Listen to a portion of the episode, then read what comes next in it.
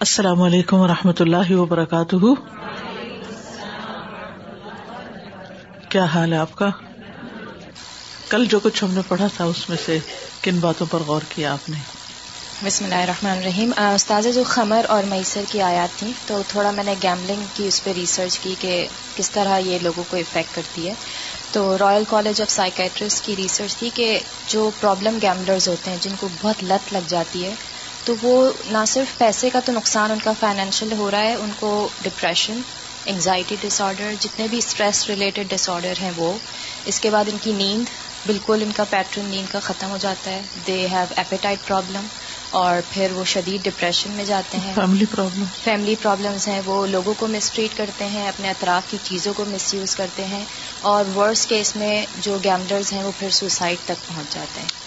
اور with in صرف Canada seventy six percent of adult Canadian جو ہیں وہ پراپر گیملنگ میں انوالو ہیں سیونٹی سکس پرسینٹ اڈلٹ لیکن جو ٹین ایج ہیں، ان کا میں نے دیکھا تو یہ جو چھوٹے چھوٹے گیمز ہیں آن لائن وہ اس میں اتنی بیٹنگ کر کر کے انہوں نے اپنے باپ کے کریڈٹ کارڈز چرائے اور ماؤں سے پیسے چرائے، تو وہ صرف ود ان آن لائن گیمنگز میں اتنا بچوں تو یہ پچھلے پانچ سالوں میں جو جس طرح کے گیمز آئے اس میں بیٹنگ لا لا کے بچوں کو فردر گیملنگ کی طرف ڈال دیا۔ تو میں نے یہی سوچا کہ یہ تو صرف کینیڈا کی وہ تھی پتہ نہیں باقی ملکوں میں کتنی ہوگی تو بہت ورسٹ جو ہے وہ سچویشن اور اس بات کی سمجھ نہیں آتی کہ ایک چیز جس کا نقصان سامنے ظاہر نظر آ رہا جی۔ ہے پھر بھی اس پہ کوئی روک اور پابندی نہیں ہے۔ کافی کنٹریز میں تو اب لیگل گیملنگ کر دی ہے کہ آپ کیسینوز میں آئیں اور you can play and win تو اللہ تعالیٰ بچا کے رکھے ہماری نسلوں کو۔ یہ میں دیکھ رہی تھی ٹو ففٹین جو ہے تھے اس میں ہے کہ ماں باپ کو دینا چاہیے، جو بھی رشتے دار ہیں سب کو۔ تو وہ عورتوں کے لیے تو ٹھیک ہے جو اگر جاب کر رہی ہیں، لیکن اگر جاب نہیں کر رہی ہیں، تو پھر ہسبینڈ سے کس طرح سے اس چیز کے بارے میں، وہ کس طرح سے ہیلپ کریں؟ کیا پوچھے پھر ان پہ کیا ہے اس بارے میں؟ دیکھیے کہ ہر مالدار خاندان کے اوپر یہ لازم ہے کہ وہ اپنے غریب خاندان کا، ضرورت مند خاندان کا خیال رکھے۔ یہ کوئی عورت کی طرف سے حکم نہیں ہے، یہ تو اللہ سبحان و تعالیٰ کا حکم ہے۔ تو اس میں اگر آپ کو پتا چل گیا تو آپ اپنے شوہر کو توجہ دلائیں اور جیسے ہم زندگی کی اور نارمل باتیں کرتے ہیں، اسی طرح ہمیں ایسے ایشوز کو اٹھانا چاہیے اور پھر بات کرنی چاہیے اور پھر ایک دوسرے کے ساتھ ڈسکس کرنا چاہیے اور طریقے سوچنے چاہیے۔ ان کے اگر آپ کو حالات معلوم ہے تو وہ شیئر کرنے چاہیے تاکہ دوسرے کا دل نرم ہو اور پھر یہ کہ وہ بھی اس خیر میں حصہ لے اور مل جل کر کرے اور اگر آپ سمجھتے ہیں کہ دوسرا شخص جو ہے وہ بالکل اس حق میں نہیں ہے تو آپ کے اپنے ذاتی خرچ کے لیے جو پیسے ہیں آپ کو ملے ہوئے آپ اس میں سے جو حیثیت ہے آپ کی اتنا کر دیں۔ کیونکہ لا کلف اللہ نفسن اللہ وسا جو آپ کے پاس ہے نہیں اس کے آپ مکلب بھی نہیں۔ یہ تو مکلب وہ ہیں جن کو اللہ نے بہت کچھ دے رکھا ہے۔ جی شکریہ۔ جی میں آیت نمبر ٹو الیون پر غور کر رہی تھی کہ جس میں آیا ہے کہ جو شخص اللہ کی نعمت کو اپنے پاس آ جانے کے بعد بدل دیتا ہے تو بے شک اللہ سخت سزا والا ہے۔ تو اس میں جس طرح آپ نے بتایا کہ یہاں آیات بینات سے مراد پیغمبر کی نشانی اور کتاب کی تعلیمات بھی ہیں تو مجھے یہ آیت اس حساب سے بہت ایک جن جوڑنے والی لگی کہ کیا ابھی تک سورہ بکرا کی جو احکامات مجھ پر یا ہم سب پر آئے ہیں کیا ہم اس کو منو ان مان رہے ہیں یا کہ اس میں ہم نے اپنی جو آسانیاں ہیں اس کو تو لینے کے لیے تیار ہے اور مشکلوں کو چھوڑ رہے ہیں؟ حالانکہ اس سے پچھلی آیت میں ہم نے پڑھا کہ اسلام میں پورے کے پورے داخل ہو جاؤ۔ اور اس کا اگلا پارٹ یہ بہت مطلب ڈرا دینے والا ہے کہ اللہ سخت سزا والا ہے۔ بالکل۔ تو بس یہ دعا کر سکتے ہیں کہ اللہ ہر چیز پر ہمیں پورے عمل کی جو ہے وہ توفیق دے۔ آمین۔ اور اپنی نافرمانیوں سے بچائے۔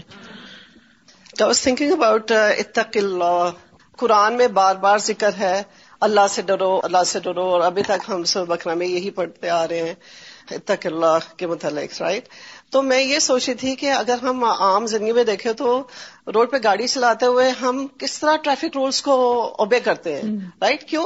کیونکہ ہماری پاکٹ کا سوال آ جاتا ہے رائٹ کہ ہم اگر اوور اسپیڈنگ کریں گے ہمیں ٹکٹ ملے گا اور ہماری انشورنس بڑھ جائے گی اور اس سے ریلیٹڈ سارے پرابلمس رائٹ اور ہمیں پوائنٹس ملیں گے یہ چیز ہمیں ڈرا کے تو ہمیں قانون سے ڈراتی ہے۔ لیکن وہ جو ایک میگنیفائنگ گلاس ہمارے اوپر اللہ سبحانہ و تعالیٰ نے لگایا ہے اور وہ ہر وقت ہم انڈر آبزرویشن ہے ہر حرکت کے لیے۔ نہ صرف یہ کہ ظاہر بلکہ دل کے اندر ایگزیکٹلی ہر جگہ۔ تو اللہ سب ہمارے اندر اور باہر کے حالات جانتا ہے۔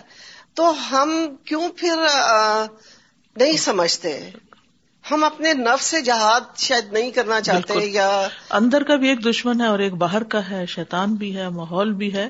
تو اس لیے بہت کانشیس ہو کے زندگی بسر کرنے کی ضرورت ہے۔ اور یہ ریمائنڈر بار بار لیتے رہنے کی ضرورت ہے۔ آئے ٹو تھرٹی ون میں آپ نے کہا تھا کہ نیک بیوی۔ آج کل نیک اولاد ہے پر کوئی ان کو لینا نہیں چاہتا کہ ماڈرن نہیں ہے وہ خوبصورت نہیں ہے۔ تو اس کے بارے میں آپ کچھ بتائیں۔ دیکھیں کہ نیک ہونے کا یہ مطلب نہیں کہ آپ میلے کچالے رہیں یا آپ کوئی زیب و زینت اختیار نہیں کریں آپ پڑھے لکھے نہیں جو ایک اچھے انسان کے اندر، ایک اچھی عورت کے اندر جو خوبیاں جو کوالٹیز ہونی چاہیے، ان کے ساتھ ساتھ نیک بھی بنا جا سکتا ہے اور وہ بننا چاہیے۔ عموماً ہم نے یہ سمجھ رکھا ہے کہ یہ دو چیزیں شاید ایک دوسرے سے الگ ہیں۔ نیک ہونا تو سب سے بڑی نعمت ہے کہ جس کو توفیق ہو جائے، کیونکہ اس کے اخلاق سنور جائیں گے، اس کا تزکیہ ہوگا، اس کے معاملات اچھے ہوں گے، اس کے اندر صبر اور حوصلہ ہوگا۔ تو جب اچھی کوالٹیز آپ کے اندر ہوں گی تو ان شاء اللہ دلوں میں خود بخود جگہ بن جائے گی۔